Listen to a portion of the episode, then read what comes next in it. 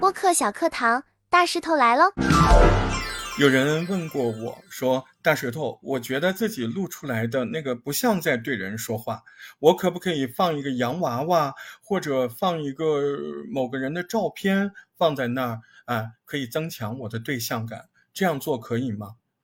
我的回答是：这样做不可以。我是大石头，嗯，欢迎收听我的播客小课堂。如何在演播的时候增强自己的对象感？在播客的这个世界当中，跟传统的其他类型的演播不太一样。因为播客的世界，我们要考虑的更多的是不同的话语场，呃，我们还要考虑的是对象可能给我们的那个反馈。所以呢，从这个基础上，我这么一说，有很多人就已经明白了，洋娃娃。或者说一张照片你是替代不了的，为什么？因为我们最好还是想一个具体的自己亲密的人啊。我们说播客的私密感，叫私人朋友、亲密的朋友，你想一个这样的人，为什么？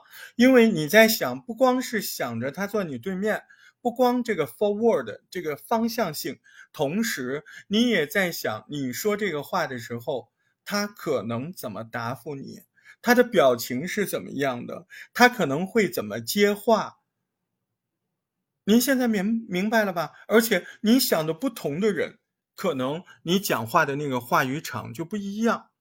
在上一次回答听众提问的时候，就说到：哎，你怎么跟领导说话？你同样说一件事情，你跟领导说话和跟你的小姐妹说这件事儿，语气一样吗？不一样，对不对？所以。那是小布狗、小布娃娃能够替代的吗？替代不了，因为那些东西没有办法促进你想象这一句话当时你的小姐妹是怎么回复你的。在历史的经验，在以往的交往中，你说类似的这些话，你的那个小姐妹可能怎么回复你？你的那个领导可能是什么表情？所以呢，在增强对象感这件事情上，你一定就是要想象你的。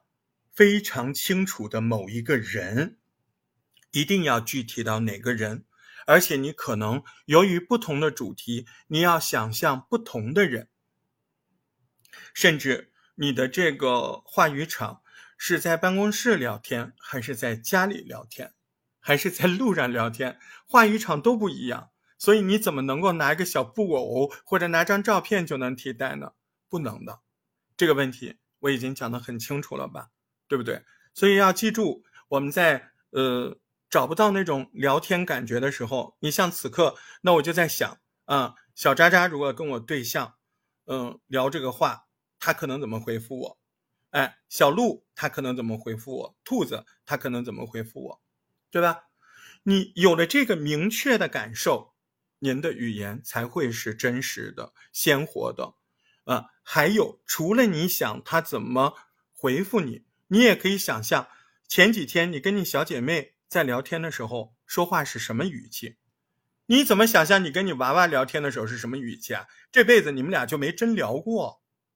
说到这儿，说透了吧？好的，感谢您收听播客小课堂，下回再聊。大石头播客小课堂，感谢你的收听。大石头是个好青年，记得关注大石头的账号，加入听友群，欢迎留言。如果能打赏一下就更好了。